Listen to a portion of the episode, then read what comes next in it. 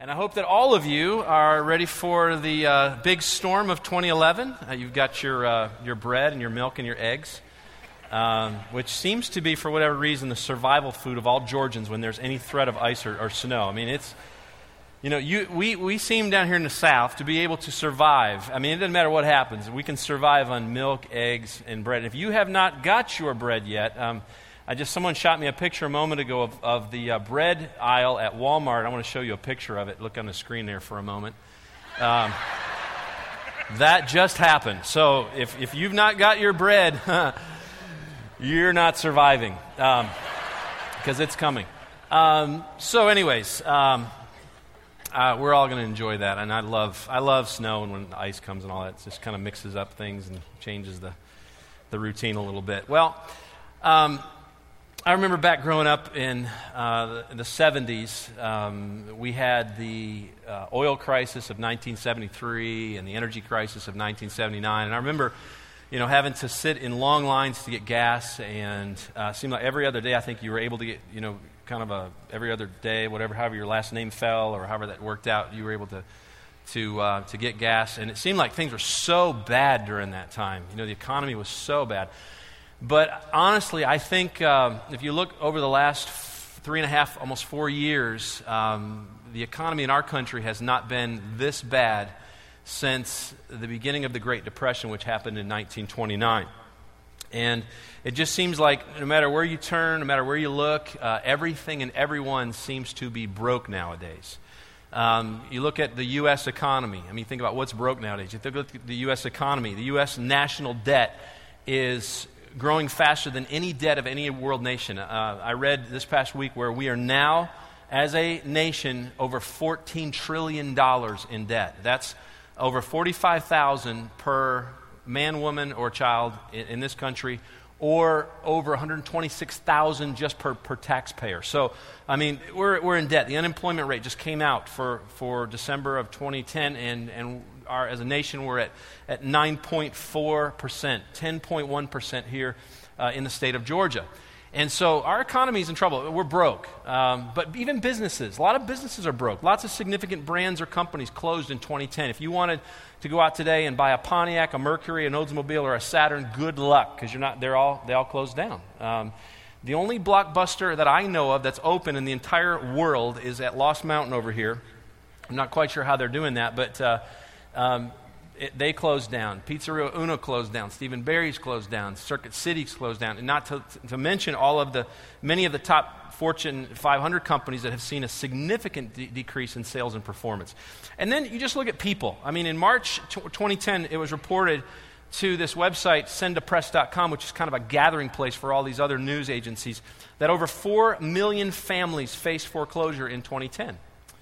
Um, you go to, to a website, foreclosureslistings.com, and you'll see that already there have been over 111,000 foreclosures just in the first five days, or nine days of January 2011. And you break it down to the state of Georgia, we're number four in the country. And you break it down even further than that, Douglas County is number two, Paulding County is number three. Uh, Bartow is number five, and Cobb is number 11 for foreclosures by county in the state of Georgia. And so you look and you think, man, everybody's broke, everything's broke, everything's going on. Personal bankruptcies have doubled just in the past decade. And so, I mean, it just seems like every. I mean, it just seems like everything is broke, in, including my vase here. And, um, and, and we look at, you know, kind of the pieces of our lives, and, you know, we, we think, man, I enjoyed you know, just four years ago. Seasons of prosperity, and we looked good, and we, we had this lived in this perfectly crafted home, and we had nice cars, and we had all the money, and we were doing vacations, and we bought what we wanted, and we spent what we want, and all of a sudden, the bottom dropped out, and we were we, were, we find ourselves like this vase, broken and shattered in a million pieces, and all of a sudden, here we are, we're broke. We're broke. Some of you, maybe you've been doing everything you can just to, to keep your financial vase on the table. I mean, but you've been just living right on the edge, you know, and you're just one bad investment, one layoff, one crisis from being shattered into a million financial pieces like this vase is all over the stage and all over the floor. And then there are those who just lived in this broken state. I mean, just you're, you're in a perpetual state of brokenness. There, there's just, it seems like you've always been fractured. Your finances have, has always been shattered, and you've really have, you've never really been able to make ends meet. And there's never been a time in your recollection where you were not broke. So, no matter where you are, finances can cause a lot of stress, they can cause a lot of anxiety. I mean, and, and money can, can tend to, to own us, control us, rob us of our joy, leaving us feeling much like this vase broken and shattered. And then when there's brokenness, there's always collateral damage. I mean, when our spouse steps into this, there's splinters. When, when our kids step into this crazy mess, I mean, the fallout of the jagged edges creates a lot of problems. We, we hurt ourselves just trying to manage the pieces of, of the mess that, that we've created. And, and, and then the damage kind of even goes beyond our family. When you look at, at, at, at the, the local church, the fact that so many people are broke and, and you know, who call themselves Christ followers, well, the church and, and God's agenda seems to suffer as well. I mean, because your finances are broken, there are ministries endeavors here at Westridge Church that are unable to happen. And so rather than having conversations about, you know, how we can, um, you know, do, you know, plan for some of the amazing things that God may want to do here at Westridge in 2011, instead, lately we've been having to have conversations about how do we tighten things up even more than we were before. You know, how do we cut and eliminate things that, that are kind of on the chopping block. You see, the damage, the damage of our financial brokenness is felt across the board in every area. Well, here's the deal. If you're, if, if you're broke, if you're struggling financially, uh, then it's time for you to get God into the mess of your finances. Because quite honestly, He's the only one that's ever able, that's ever going to be able to pick up the broken pieces of, of, of, your financial life and to put this all back together. I mean, you've tried, you've had people try to help you, but honestly, God is the only one that's ever going to be able to put this back together. And I want to tell you, the great news is He can do that. All right? And so, what we want to try to do is to help you to learn over the next several weeks and even into the upcoming year. We want to help you to learn how to handle money from a, a, a biblical perspective. We want to help you to begin to make wise decisions uh, according to what the Bible says about our finances. We want to help you to learn to invest in God's kingdom plan because I want to tell you something, be honest with you, there's not a better investment plan out there than God's kingdom investment plan. Now, we know that many of you need help. And uh, just looking at uh, the 3030 prayer blog that we did in, in the month of December, I mean, I was overwhelmed by many, many things that were going on in this church, but, but primarily the amount of folks that were posting that are just struggling financially, financially that, are, that are hurting. And so, um, so many of us, uh, we are truly unhealthy in the way that we deal with our finances, the way that we have invested, the way that we've not planned for bad times. And as a result of that, like I said, you're broke. And it didn't just happen overnight. This, is, this has been a result of years and years and years and years of just bad financial ideas and planning and just a bad mindset. Well, we're making a commitment uh, as a church to help you. And uh, this year we want to focus much of our teaching and programming on providing biblical resources, not only to get you healthy, um, but to help you to begin to put the pieces back together. And so I want to encourage you get plugged in here. Don't miss a Sunday. Make sure that, that you are here uh, over the next several weeks because we're going to be kind of unwrapping, unraveling a plan to help you really get yourself healthy. Well, this morning, we're going we're going to kick off the teaching calendar by tackling finances. And um, I, I, think all of us know that money is, is one of the, the, the, top reasons for divorce. It's one of the top reasons for marital conflict. It's one of the top reasons for conflict in our family. I mean, you know, so, so the money goes, so the marriage goes, so the family goes. And many of you are struggling with finances. And as a result of that, you're, again, like this vase on the stage. I mean, you're broken. It, it, really feels like everything is just shattered. And as a result, things are broken relationally, things are broken spiritually, and it just, again, there's just this huge collateral damage. So, let's jump in this morning by asking the question why are people so broke? Well, I think one of the reasons people are so broke is, is because they spend more than they earn. MSNmoney.com tells us that 43% of Americans spend more than they earn each year. Federal, the federal, recent Federal Reserve study tells us that on an, on an average, Americans spend $1.22 for every dollar that they earn. So we spend more than we earn. We also buy things that we can't afford. The average U.S. household is about $8,000 in credit card debt. And if you were to take that debt and put a, you know, your credit card, let's say it's at 18%, it's going to take you about 25 years to pay that card off, and you're going to end up paying about $24,000 when it's all said and done.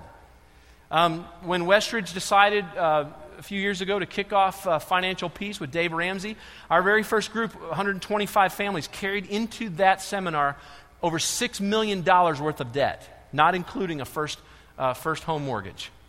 And uh, fortunately, we were able to, many of those, fam- altogether about 100, they reduced it by about 1.5 million over 13 weeks, but, but we were all blown away. And then the next class was very similar to that. We buy things we cannot afford, and then we make unwise investments. Forbes magazine um, recently revealed that 80% of spouses acknowledge making secret purchases. One fifth have a credit card that their spouse does not know about. Matter of fact, if that's you this morning, you have a spouse that you're a card that your spouse doesn't. I want you to no, don't do that, okay? Because it could be much. It could look a whole lot worse than this vase does at this very moment. Once you're you kind of get done working through that. Um, we also don't plan for tough times. Um, recent Career Builder survey found that, that three quarters of Americans live paycheck to paycheck. Think about that for a moment. Um, Kiplinger's Financial Magazine recently reported that 51.2% of Americans don't have a, a retirement account. They're going to they're to retire with, with basically nothing. So when the economy tanks, what happens? Well, so do we. Well, what does, this all, what does all this say? Well, it just says that people are broke because, for the most part, whatever they make, they spend it immediately. And if they can't afford it, they borrow it. And they make unwise investments and they don't plan for tough times. Why? Well, we have a wrong perspective. Why do we live like we do? Why do we keep falling into the same trap? Well, it's all about perspective. Many of us have this idea that we are entitled to things. We look at our neighbor, we look at what they have, we look at what they bought, and we think, I I should have that. I deserve that. I've worked just as hard as they do. I've put in just as many hours as they do, if not more. I deserve to have what they have, and so we go buy it.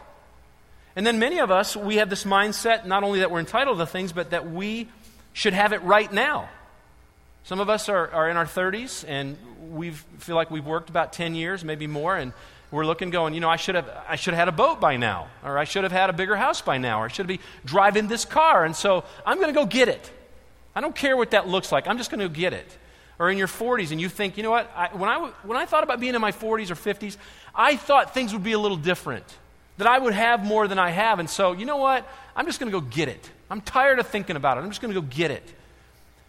Then the biggest one that I think that, that many, many people struggle with is, is this mindset that we have that what we accumulate is actually ours. It's this mindset of ownership. We think the car, the house, we think that the, the money, we think all of it is, is, is actually ours. However, what happens? Well, we get down to the end of our lives, and what happens to all of it?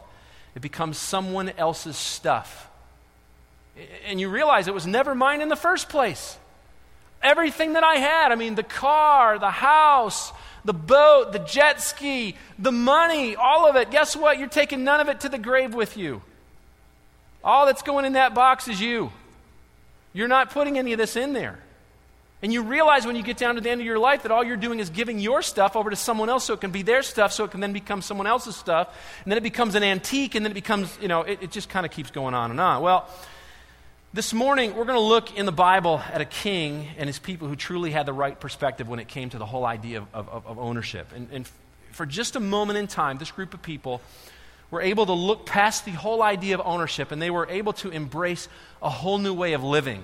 And, and it left such an impact on not only them, but on us that we're still talking about it today. We're still learning about it. Well, First Chronicles chapter 29 is where the story takes place. The king is David, the people are the nation of Israel. And um, as you may know, back in the Old Testament, from Israel's perspective, um, God lived in a box called the Ark of the Covenant. And in the, in the Ark of the Covenant were the Ten Commandments, Aaron's rod that budded, there was some manna in there, and the ark stayed in a tent, which they called a tabernacle. And one day a thought came to David, and he thought, you know what, here am I. I'm living in this plush palace. I've got all that I need, and yet God is living over here in a tent. Now, David knew that God really wasn't in the tent, but, uh, but the ark and the tent were the focus of their worship. And so David gets this idea. Here's what he says He says, I'm going to build a house, and I'm going to make sure that God is honored. I'm going to build him a beautiful temple. And all of the surrounding nations, you know, they will come to see what we build God. I mean, by the, you know, come on. I mean, all of the other gods of all the other people, they've got, they've got temples for their gods, so I'm going to build something for the true God that will cause people from miles around to just come and see it and go, man, they built a great temple for their God. I want to build a place that is worthy to house the Ark of the Covenant, the presence of God. Well, in the meantime, God sends David a message. And he says, Here's the deal, David. You can't build the temple. Your history's too spotted. You're a man of war. You've shed blood, so you're not worthy. So, what I'm going to do is, I'm going to have your son, Solomon, build the temple. Now, David does this amazing thing. Knowing that he will never actually build the temple, knowing that he will never actually even see the temple, David decides he's going to lay all the footwork for it. He's going to raise the money, he's going to lay out all the plans, he's going to be the architect, he's going to gather all of the resources and supplies. And so when Solomon gets ready to, to begin to build it, all he'll have to do is to go and just to begin laying it out I mean, because all of the resources and supplies will already be there. So David starts a capital stewardship campaign. We don't know what he called it. Might have called it Time to Build. We have no idea. But he personally decides, out of his own resources, to give tons. And then he gets all kinds of people to give uh, in a very generous way as well. Now, look in verse 1. It says Then the king said to the whole assembly, My son Solomon, the one whom God has chosen, is young and inexperienced the task is great because this palatial structure is not for man, but for the Lord God. With all my resources, I have provided for the temple of my God. Now, in your Bible, it may, something, may something, say something a little differently, but literally, uh, this is what David is saying. With all my ability to give, I have given towards this project. It, it, it isn't about giving a percentage to the project, it's not about giving what's left over to the project. This is about, this is about giving all that I have all that I have. It's not about keeping, even keeping God happy with me. And David says, listen, when I evaluated my wealth as a king and evaluated my personal financial portfolio, I went into it with a mindset that said, I want to give as much as I possibly can so that God can say of me, so that it can be said of me, that I gave with all of my ability. Then he goes on into verse 2. He says, Gold for the gold work, silver for the silver, bronze for the bronze, iron for the iron, and wood for the wood, as well as onyx for the settings, turquoise stones of various colors, and all kinds of fine stone and marble, all of these things in large quantities. Verse 3 Besides, in my devotion to the temple of my God, I now give my personal treasures of gold and silver for the temple of my God, over and above everything I have provided for the holy temple. Now, in today's dollars, David would have invested over $17 billion into this project. Now, not only did he give from his wealth as a king, but he also gave from his, from his personal wealth because, again, he wasn't interested in just keeping God happy with him. He wanted to give from the best of his abilities. Now, look at verse 5. Now, he, now, now who is willing to consecrate himself today to the Lord? Then the leaders of the families, the officers of the tribe of Israel, the commanders of thousands, the commanders of hundreds, of hundreds, and the officials in charge of the king's work gave willingly and they gave toward the work on the temple of, uh, of God 5,000 talents and 10,000 darics of gold, 10,000 talents of silver, 18,000 talents of bronze, and 100,000 talents of iron. Anyone who had precious stones gave them to the treasury of the temple of the Lord in the custody of Jehiel the Gershonite. And the people rejoiced at the willing response of their leaders, for they had given freely and wholeheartedly to the Lord, and David the king also rejoiced greatly. Now, there's this amazing thing that takes place in, in, in, in 1 Chronicles 29. A feeding frenzy of giving begins to take place. It was no longer what can we give? It was no longer, you know, how much do we have to give? This whole men- mentality changed about giving. See, normally the, the mindset that I encounter uh, in the church world is, is how little can I give to God and still keep Him happy with me? I, I want to know where the line is, okay? Wherever the line is, that's where I want to go because that line will, will guarantee me that God is happy with me. Now, why is that? Well, it's because there's confusion out there. We think that we're owners. We think that all of this stuff that we have accumulated, we actually think that it's ours. And so when it comes to the church, this is how many people give. We think, well, if the music is good, if the speaker is inspiring, if things aren't too loud, then God will get some of what is mine. Okay? But if I leave church ticked off, or if things aren't going well, if I'm not happy, if someone makes me mad, then, then since it's mine, God doesn't get any of it. Now, if that's you, not only are you operating from an ownership mentality, but you are operating from a sinful mentality as well. Okay? I just want to just say that. All right? And over the years, I, have had a lot of people ask me a lot of questions about giving. Um, one of the questions I get, you know, concerns tithing. Tithing is giving 10% of your overall income um, to the Lord. And a lot of folks now will ask me, isn't that an Old Testament principle? I mean, that was Moses and the law. I mean, aren't we all about now freedom in Christ and Jesus? And normally, the reason that I, I get asked that question is because, again, people want to be freed up to give less. All right? Another question is, do I tithe off the gross of the net? And sometimes people's motives are pure, but a lot of times the thought is, again, how little can I give and still have God be okay with me? You know, do I give before taxes or after taxes? Do I give off of my income tax return or, or, you know, have I already done that? What are the rules? And so rather than looking at our increase as yet another opportunity to invest in what God's doing and to partner alongside of Him, we, dre- we desperately try to stay right on the line or below the line for whatever reason. So we want God to be at least somewhat satisfied with us. And again, why do we do that? Well, because again, we think we're owners. We think it's all ours. We, we think it's all ours. Everything that is in our possession is ours. However, according to this, it's the wrong perspective. And what we need to understand this morning is that, that, that, that these people in First Chronicles, what they understood was we're not owners. Instead, what we are is we are stewards. We are just managers of God's stuff. It's all been put on loan to us. See, when you're an owner, things belong to you. But when you're a steward, you realize that things are just on loan to you for a short while. Stuff's not yours. It never was ever actually yours. And so this is all about perspective. And King David was a guy who, who truly had this thing figured out, and he operated from the right perspective. Uh, I want you to listen to this amazing prayer that he prays before the temple is actually built. Verse 10, he says, David praised the Lord in the, in the presence of the whole assembly, saying, Praise be to you, o, o, Lord, God of our father Israel, from everlasting to everlasting. Yours, O Lord, is the greatness and the power and the glory and the majesty and the splendor, for everything in heaven and earth is yours. Yours, O Lord, is the kingdom. You are exalted over as head over all. See, the world's economy may be broke. The U.S. economy may, may, be broke. There may be a lot of businesses going bankrupt right now. People may be broke. But I want to let you know what David just said right here. He is saying to us, God is not broke. God is not broke. And in this prayer, he lays out three very important things that we have got to keep in mind. And the first one is this is that everything belongs to God. Everything belongs to God.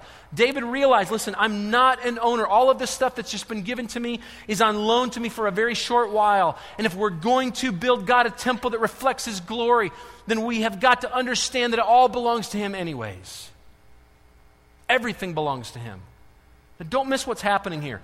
David's the king of Israel. He has given his life to leading it. He has, I mean, he has worked his 70 plus hours a week, day in and day out. He has worked to keep it strong. And when it was all said and done, the greatest nation at the time, he said, Lord, even this great kingdom, Israel, all of its land, all of its wealth, all of its horses, chariots, all of its building, it's all yours. It's all yours. In other words, not only does it belong to you, but guess what? It all came from you as well. So everything belongs to God, but also everything comes from God. See, everything you have, your talents, your abilities, your gifts, your personality, all of those things come from God. You are a combination of all of the things that you have ever been taught and everything that has been given to you by God. If you were to throttle back and subtract everything that you've ever been taught by someone else or other people and everything that's been given you, uh, by God, you'd be back at zero. And David recognized that all of his leadership skills, all of his position as king, everything that he had accumulated, uh, you know, as a, as a wealthy king, everything came from God. Look what he says in verse 12 Wealth and honor come from you. You are the ruler over all things. In your hands are strength and power to exalt and to give strength to all. Now, our God, we give you thanks and praise your glorious name. And so, not only does everything belong to God, not only everything comes from God, but everything has been distributed by God. David says, God, everything I have has been distributed by you to me. In other words, what you have, what you, what you have is what God has chosen to give you. Now, there are a lot of folks that struggle with God's distribution plan. I mean, you, you look at the person next to you and you go, what, What's up with this God? They've got more than me. I don't like your plan, all right? I mean, I don't understand why they have more than I have, all right? Now, let me tell you something. If, if I were to take you into certain places of Atlanta or to Africa with me, you would automatically be very happy with God's distribution plan. It, it's all about who we compare ourselves to. But here's the deal it, it's not what do I have. The question is, what am I doing with it? All right? Are you faithful with what God has given you? It's not about what you have, it's about what you're doing with it. Are you faithful? Do you trust God with what He has given you? So, everything belongs to God, everything comes from God, everything's distributed by God. And when you understand that, I want to tell you something. I'll make you a promise. You will look at your house differently, you will look at your car differently, you will look at your money differently, you will look at everything that you consider to be your stuff, you will look at differently. You will begin to live your life differently. David was a man that God looked at and said, This is a man after my own heart. I mean, if God played favorites, David was a favorite. All right? And yet, this is what he said at the end of his life. I mean, you know, people, they say their best things at the end of, I mean, everything that they've wanted to say. And I've been at the, at the bedside of many, many people that, that are dying over the last however many years. And people say some very, very important things. They want to say something to you that will last, that will stick, that you can communicate to other people. And, and these are David's last recording, recorded words. He, he says this to the people. He says, Everything belongs to God, everything comes from God, everything is distributed by God, it's all His. So, with that in mind, how can we begin to fix this broken mess that we've made of our lives and of our, of our, of our finances, particularly this morning?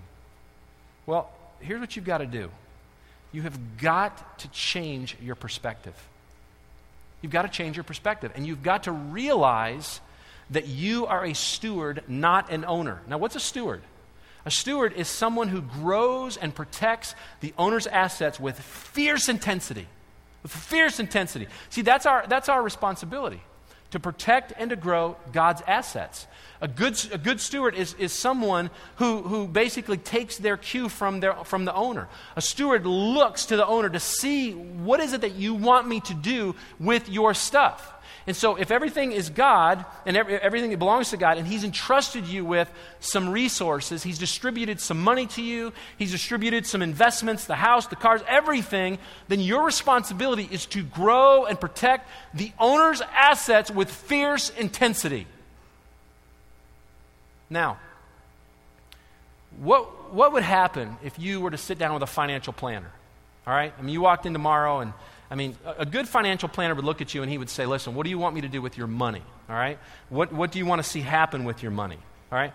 You'd get real nervous if you sat down with a financial planner tomorrow and you sat down and he said to you, Listen, I am so glad you came in here. I am so glad that you're letting me handle your money because my wife has been wanting me to finish our basement for such a long time and finally I can do that. Or, you know what, I've, I've, been waiting for you to walk in here to invest your money because finally I can get that boat that I've always dreamed about. Thank you so much. No, listen, you want, the, you want your final, financial planner not to be concerned about his needs, you want him to be concerned about your goals for your money. You want him to be a good steward for you, to be a manager of the stuff that you are investing. You want him to, to, to, to invest along with your best interest in mind. So here's the bottom line God has put on loan to all of us a certain amount of stuff, a certain amount of talents, a certain amount of gifts, a certain amount of abilities, a certain amount of money. And He says, All right, here's the deal. It all belongs to me. What are you going to do with my stuff? How are you going to invest? Now, can you imagine what would happen if the followers of Jesus Christ truly caught a glimpse of this and started living this out? I mean, just take the Westridge crowd. I mean, we would never struggle financially. I mean, we would never have to have two and a half hour long conversations with our elders like we did yesterday to talk about staff benefit cuts, uh, salary cuts, and layoff plans, which is what we did yesterday morning. Instead, we'd be able to talk about how can we invest this abundance of resources into better training our children and students to become more fully devoted followers of Jesus Christ.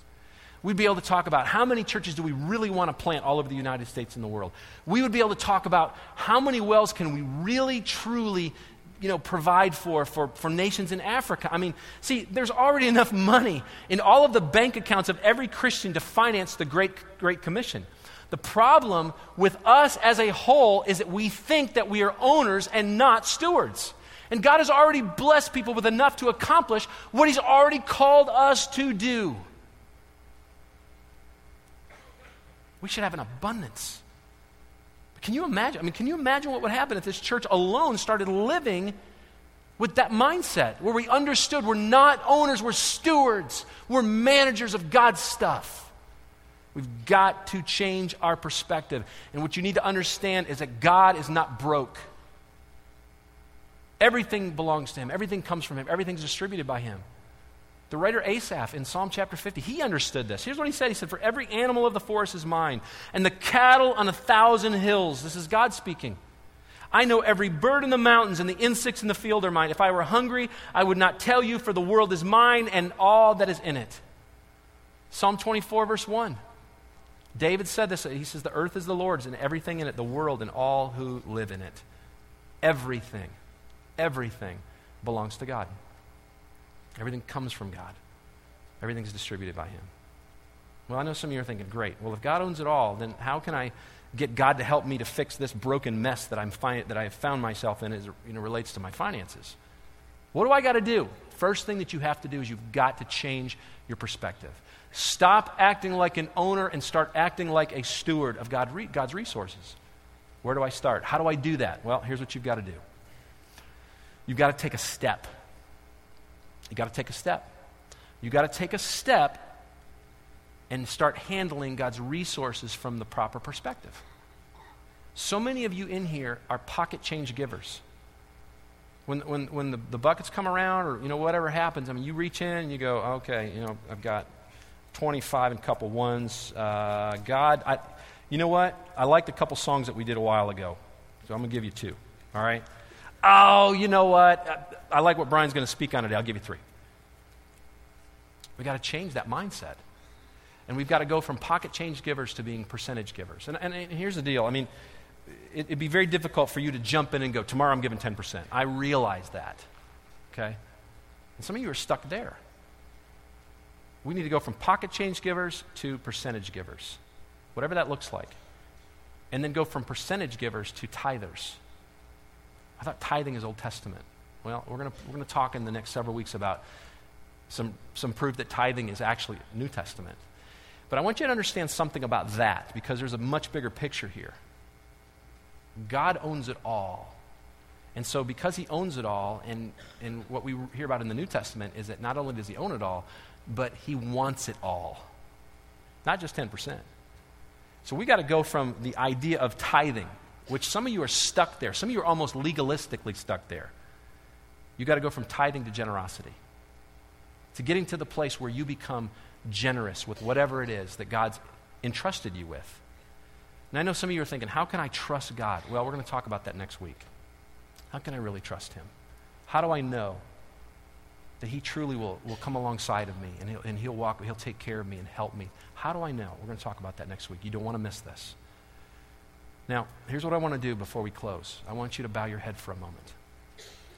And the reason I want you to do that is I want you just to get rid of the distractions around you. And I want to ask you not to leave right now. Okay?